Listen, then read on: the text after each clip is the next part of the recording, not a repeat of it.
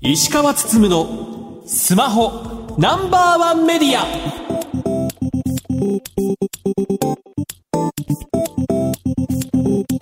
皆さんこんばんは。石川つつむのスマホナンバーワンメディア。パーソナリティスマホ携帯ジャーナリストの石川つつむです。アシスタントの松代ゆうきです。この番組は最新情報から役に立つ情報までスマートフォンと携帯関連商品の幅広い情報を発信する番組です。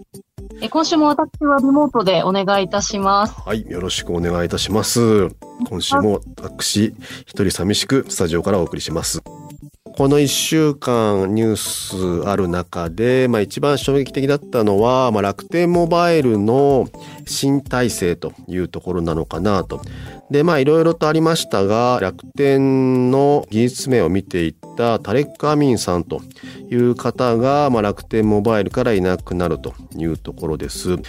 で、まあ楽天って、まあその技術関連で言うと、まあ海外の人たちが多数入っていて、まあ三木谷さんとタレック・アミンさんも、えー何年か前の MWC、そのスペインのイベントであって、まあね、引き抜いたといったような形になっていました。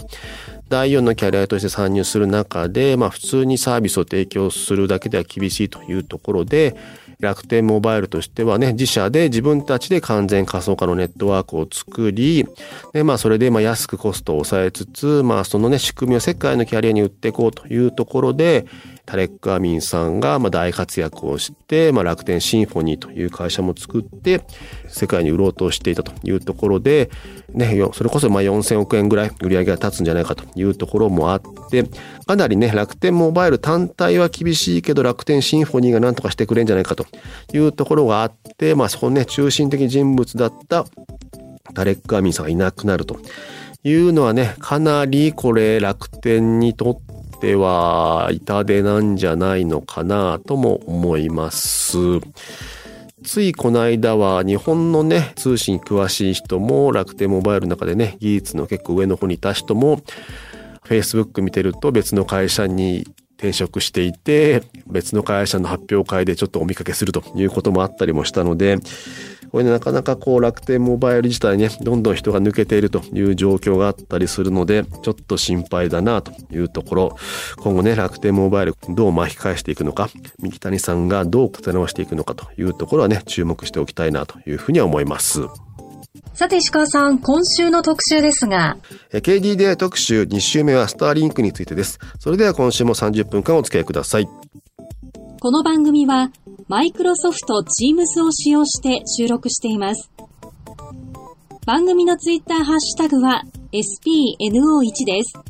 皆様からのつぶやきお待ちしています。石川つつむのスマホナンバーワンメディア。この番組は非鉄金属の総合ソリューションプロバイダーアルコニックス日本経済新聞社の提供でお送りします。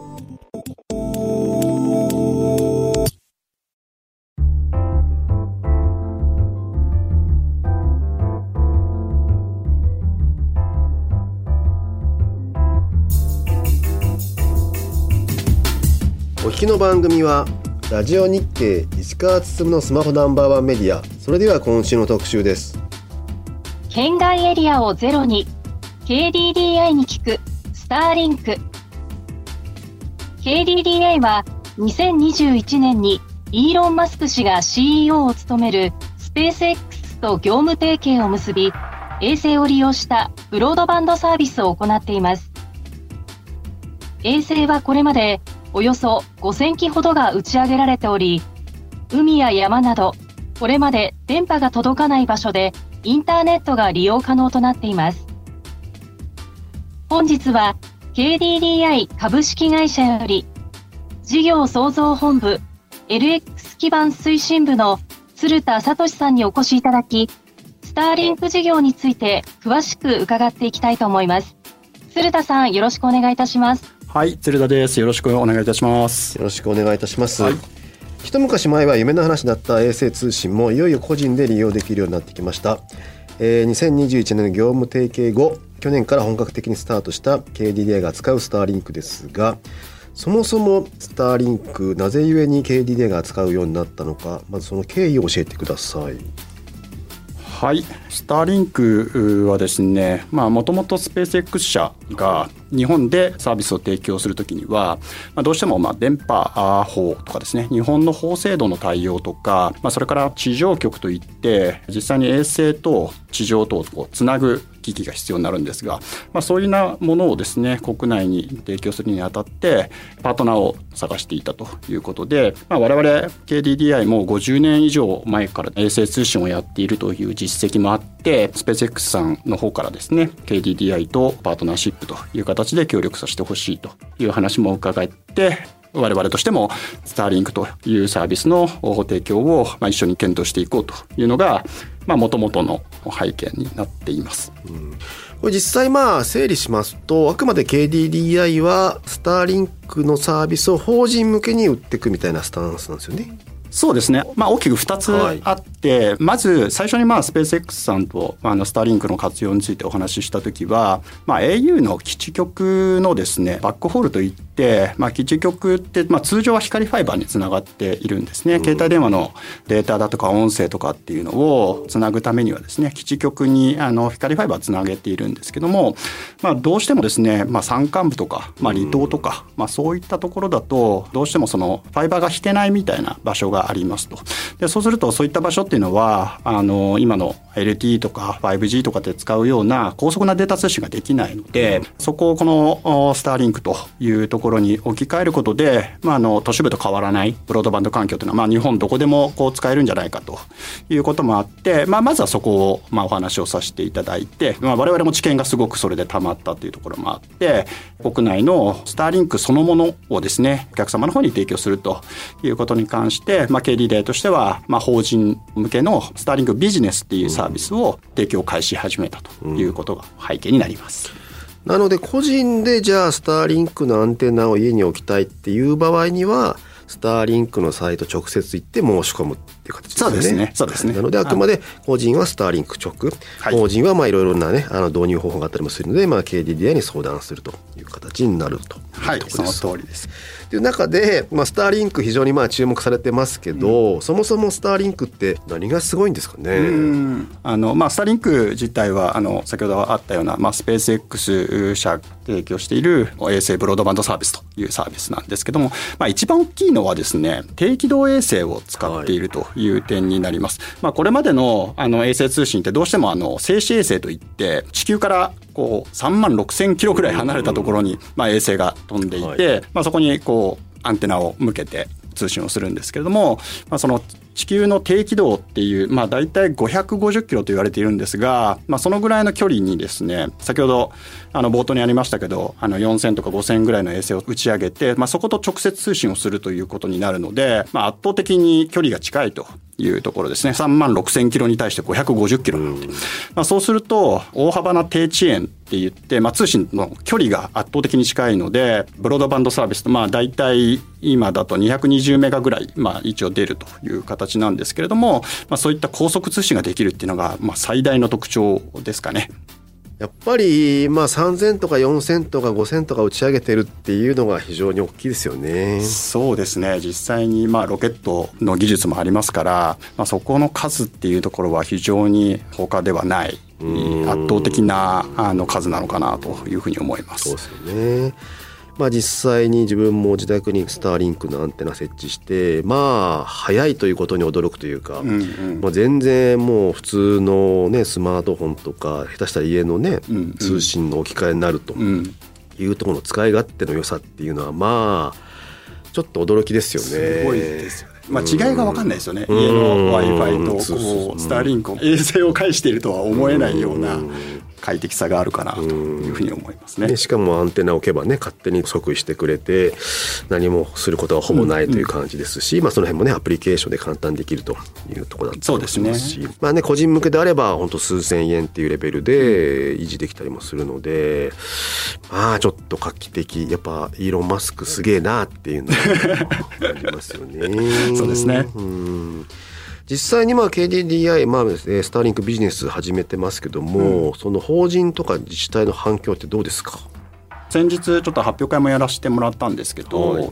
今問い合わせととか商談とか入れて、まあ、2,000件ぐらいの、まあ、お問い合わせを今いただいていて、まあ、商談も進んでいて非常に興味関心は高いですかね。ちょうどあの7月に会場でも利用できるっていうことを発表させてもらったんですけども、まあ、そこからはやっぱり海運業者さんとかあとはその旅客船そのフェリーだとかまあそういうことをやってるところとか、まあ、もちろん漁業関係者とか、まあ、そういうところからもぜひ検討したいという形で、まあ、お問い合わせもいただいているので、まあ、非常に今でもやっぱ通信に困ってる方って日本でもこんなにいるんだなっていうのが正直我々も感じてるところですかね。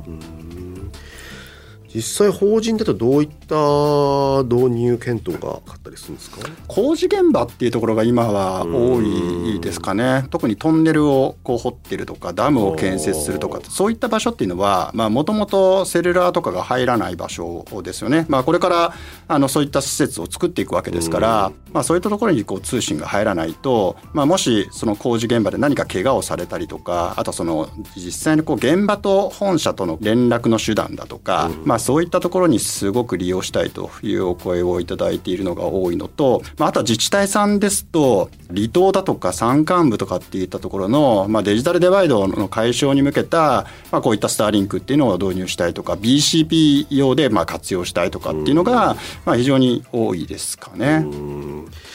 実際災害時になんかドローンと組み合わせたりとかっていうのもあったりするんですよね。そうですねちょうど今年の冬にですね、えっと、秩父の方で土砂崩れがあって、まあ、道路が土砂崩れで分断されてしまってでそこが、まあ、集落が孤立をしてしまったということがございまして、うん、でそこにドローンで物資をこう運んでいくっていうことをやるんですけれども、まあ、どうしてもこう目視外みたいになってしまうので、まあ、非常にドローンとしてどういうふうに通信を確保して制御していくのかっていうところがまあ課題だったんですけども、うん、まあ、そこにまあスターリンクを持っていって通信環境を確保することで、まあ、ドローンの安定的なこう運航っていうのを実現して物資を届けたということも事例としては確かにございましてでさっきのまあドローンを使った事例っていうのはダムの点検だったりとか、はい、まあ、そういったところにも今オーダーはいただいているような状況なので簡単にまあ通信環境さえできればドローンだろうがなんか監視カメラみたいなものだろうがまあいわゆるその DX と呼ばれているものがですねまあいろんな場所でまあ実現できるっていうところが非常に期待を持っていただいているっていうことなのかなというふうに思います。うそうですよね。だから昨今ね人を避けない中でいかにこう効率化していくかというところでじゃあドローン組み合わせましょうとかっていうね遠隔監視とかしようと思った時にやっぱり電波が必要だよねっていうところでじゃあスターリンクでっていう感じになるというところで言うとまあなんか KDDI にとってみるといい商材手に入れたなって感じですよね。そうですね。まあ確かにもちろんそのセルラーとかあとまあ固定回線っていうところっていうのが都市部にはあの通信網がまあ全国張り巡らされているのでそのラストワンマイルというんですかねそこさえつなげられれば KDDI のいろんな商材とかと一緒に石川さんおっしゃるようにお客様にお届けすることができるので、まあ、そこはあの非常に強みになってるかなと思いますね。うん自分の行動範囲で言うと結構今年またサーキットに行くようになった中でサーキットってそもそも通信環境いまいちででしかもレース期間中って人もいっぱい来るので各キャリア頑張っているんですけど、まあ、厳しい通信環境だったりもする中でレースに参加しているチームがもうあのスピタリーとかピットのところに四角いアンテナ立ててて何 もうあれスターリンクだっていうのが分かるようになってるんで チームの中でのコミュニケーションとかあとまあ車のデータ共有するとか、うん、じゃあネットからデータ引っ張ってくるとかっていうとこで、まあ、スターリンクね使ってんだなっていう感じがすごい分かりますね。まあ、サーキットだとやっぱり広いですしね、うん、エリアも広いですしどうしてもこう人口密集地にはないので、うん、あのサーキットの場所自体がですね、はい、でそこにおっしゃる通りいきなり何万人ものまあ、お客様が訪れるということもあって、最近だとやっぱキャッシュレスの導入とかも進んでますので、まあ、そういったところであの通信ができないっていうのは結構致命的になってしまうので、まあ、それと補完的な意味でもご利用いただくっていうケースが最近増えてますかね。あれですもんねこの間の発表会でもフェス Wi-Fi というものもやられてるって話されてましたね。そうですね。今まさに説明した通りですけれども、今年のゴールデンウィークに、まあジャパンジャムというまあロッキンオン様がこう実施されたイベントがあったんですけれども、まあ音楽フェスでスターリンクっていう感じではあるんですが、運営側で連絡手段が欲しいよっていう話だけではなくて、まあ、キャッシュレスだとか、あとチケットの確認とかですね、まあ、そういうのを全部、まあ、スマホでやるようなことがですね、広がってきています。でその時に、まあ、どうしてもトラフィック多いですから本当に au も含めてですね、うん、あのイベント対策って形で車載局だとか、まあ、そういうので対策はしてるもののどうしてもピンポイントにグッズ販売売り場とか、食事を買うようなエリアだったりとかっていうところに人がバーって集まってしまうとどうしてもまあ通信がしづらくなってしまうと。でそこをあのスターリンクという別の通信を使って、まあ、保管することで、まあ、そこの運営をスムーズにしていくということが、まあ、我々としても、まあ、チャレンジングではあったんですけど、まあ、そういった利用もやっぱ今後増えてきてるなというのが実感としてはありますね。結構じゃあ今年の夏は、まあ、そういったニーズっていうのも拾っていく感じになりそうですか？そのジャパンジャムをやった後にですね、まあ、5月に実績という形で一旦、まあ、プレスリリースをさせていただいたんですが、まあ、その後、まああの今年あのちょうどイベントがですね、うん、コロナ明けて何年ぶりかでこうリアルのイベントっていうのがどんどん帰ってきてますよね。うんまあ、そういったところからですね非常に多くのお問い合わせを今いただいているところで何個かはもう実施することが決まっていたりします。具体的なちょっとお話まではできないですけど、はい、あのスターリング見つけたらあのあ対策してるんだなっていうふうに思っていただければと思います。あと山小屋もやられてますよね。あそうですね。山小屋も、まあ、こちらもあの先日の発表会でお話しさせていただきましたがあの山小屋まさに先ほど石川さんの方からあった通りやっぱ山間部っていうのは非常に難しいですね。特にあの積雪とかがあっ空いてる期間もやっぱ限られちゃうっていうところもあって、まあ、そこに通信をずっと確保しておくというのは非常に難しいというところと、まあ、先ほどあったようにそのキャッシュレスっていうのは実は山小屋の方でも登山される方がですねキャッシュレスを使いたいっていうニーズも、まあ、どんどん増えているというところもあって、まあ、山小屋にスパーリンクと、ま、w i f i っていうのをこう提供することでオーナー様の方もですね、まあ、そういったそのデジタルを活用したオンライン予約だったりとかお問い合わせだったりとかそういうのもスムーズに対応ができできるようになりますし登山者の方からするとキャッシュレスが使えるとか、まあ、天候をその場でこう把握したりとか待ってるご家族の方に今ここにいるよみたいな通信ができるっていうことだけでも、まあ、非常にあの有益だろうと、まあ、当たり前なんですけど地上でいるとあんまり気づかないんですけど、まあ、いざ、まあ、そういった山登ってみるとですねそういった不都合がいっぱいあって、まあ、そこを解決できるんじゃないかということで。山小屋もあの一生懸命今後設置してきます。うんねやっぱり携帯電話会社各社ね夏になったらなんか富士山に向けて電波を飛ばしでさらにこうね富士山の上になんか基地局担いで持ってったりとか実際自分もいや富士山登って、はい、取材行ったりもしましたけどまあいったことももうスターリンクがあれば解決していくみたいなおっしゃる通りですね。懐かしいですね。だからスターリンクの登場によってなんかいろいろ変わりますよね。いや変わると思いますね。漁業みたいなところとか、さっきのその山とか工事現場とかって、まあこれまで IoT からいろんなこう DX とかセンサーとかデータ利活用とかっていうのはどんどん進んできたんですけど、結局通信がないとできないと。でその今まで進まなかったところに、まあどんどんこれからスターリンクが入っていくと。と、まあ、そういったこともできるということは、まあ、非常にあのいろんな産業で注目されていくんじゃないかなと思いますし、まあ、それを実現できるのはやっぱりこうブロードバンド、まあ、200何メガとかっていう通信速度があるからこそ、まあ、そういうことが実現できるわけであって、まあ、そこは我々も手応えを感じていますし、まあ、いろんなニーズをいっぱい聞いて、まあ、そこに対して答えていけるようなソリューションをどんどん作っていきたいなって思ってますね今。あと、まあ、先日の発表会でも触れられてましたけども沖縄でもサービス提供するって話してましたけど、はい、やっぱり沖縄って今までサービス提供できなかったってことなんですよね。先ほどあったようなその地上局っていうところとどうしても通信もしなければいけないっていうところになるので、そのスターリングの衛星からその地上局までの距離があのある程度離れてしまうとですね、うん、まあ、そこが難しかったというところなんですがこちらもスペース X の技術ではありますけれどもその衛星間で通信を行うことで、まあ、沖縄であの上がったトラフィックっていうのは衛星間でこうデータのやり取りをして、まあ、近場の地上局の方と通信をすることで、まあ、実現できるということを、まあ、これもずっと KDDI の、まあ、技術チームとスペース X さんの技術チームで検証をやりまして、まあ、沖縄でもあの十分通信できるよねということが確認できたので、まあ、沖縄の方でもサービスの方を開始するという形を取らせていただいたというところですかね。結構その衛星間通信に対してメディアがどよめいてましたよね。マジかみたいな。できてんのかみたいな。そうですね。まあ我々も驚いてるんですよ。まあ、実際そんなことで通信なのでいろんなこう干渉だったりとか遅延だったりとか揺らぎというものとか、まあ、いろんなパラメータあるんですけど品質をちゃんと担保するためにはですねでそこが、まあ、まさかその衛星間でそこまでできるのかというのはですね結構うちの技術陣も感心しているところではございます。あの衛星って90分に1回ぐらい地球を一周してるんですもんね。でそれが何千個も飛んでいてしかもそれ同士で通信してるって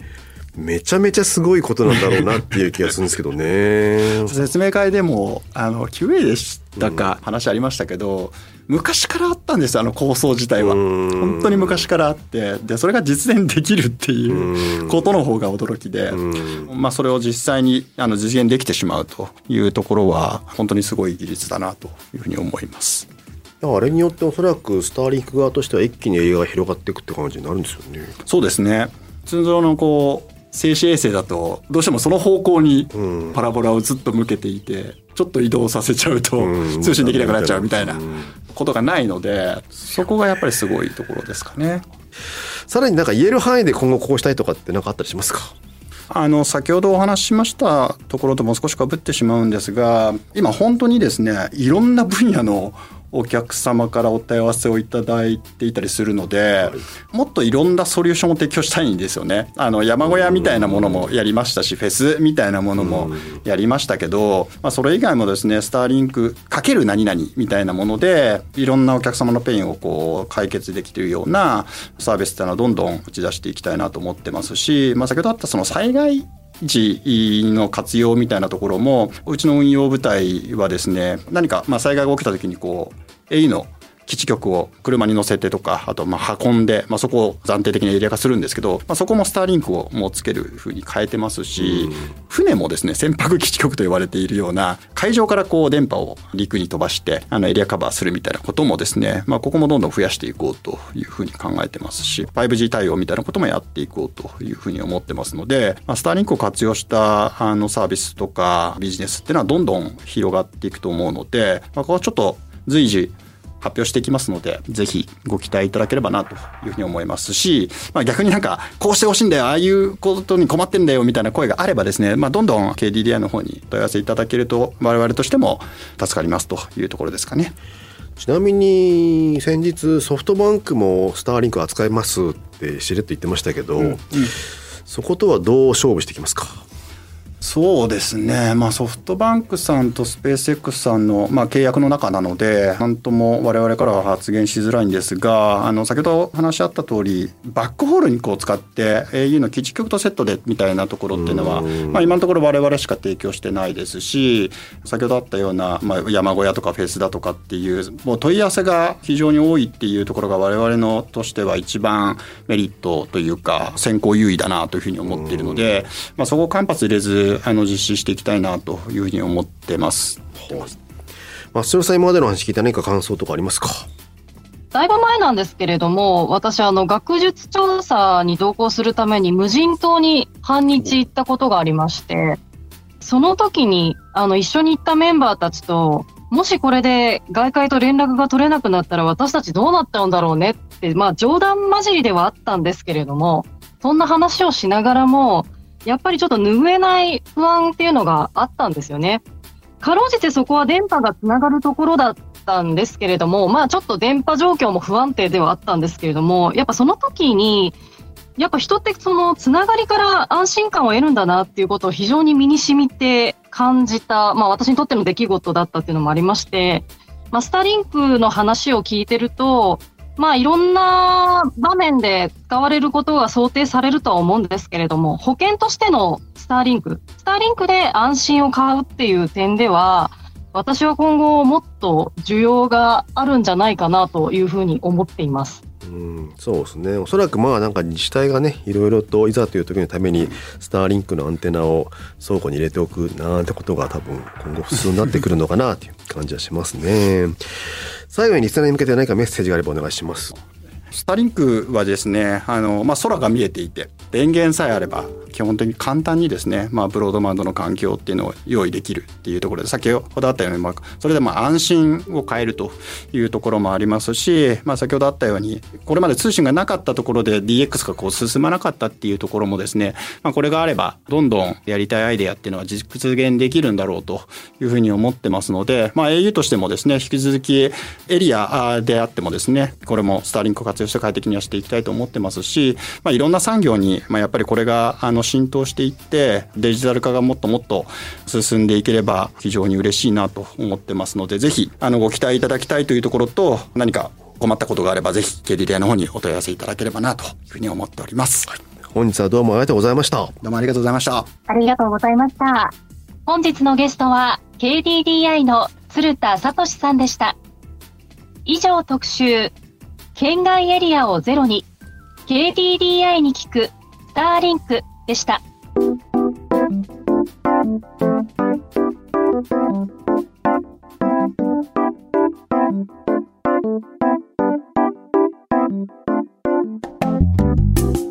石川つつむのスマホナンバーワンメディア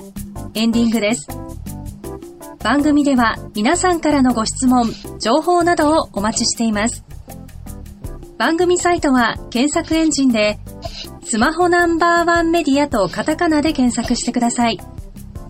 ラジコではタイムフリーで放送から1週間、いつでも無料でお聴きいただけます。さらに音楽ストリーミングサービス Spotify でもこの番組をお楽しみいただけます。また、Twitter のアカウントは spno1media spno1 メディアです。ぜひフォローしてください。石川つつむのスマホナンバーワンメディア。この番組は、非鉄金属の総合ソリューションプロバイダー、アルコニックス、日本経済新聞社の提供でお送りしました。さて石川さん、来週ですが、え携帯ウォッチの関口編集長をお呼びし、えこの業界についていろいろと聞いていきたいと思います。この番組は、マイクロソフト Teams を使用して収録しました。ラジオ日経、石川つつむのスマホナンバーワンメディア。お相手は、石川つむと、松代ゆうきでした。いいろ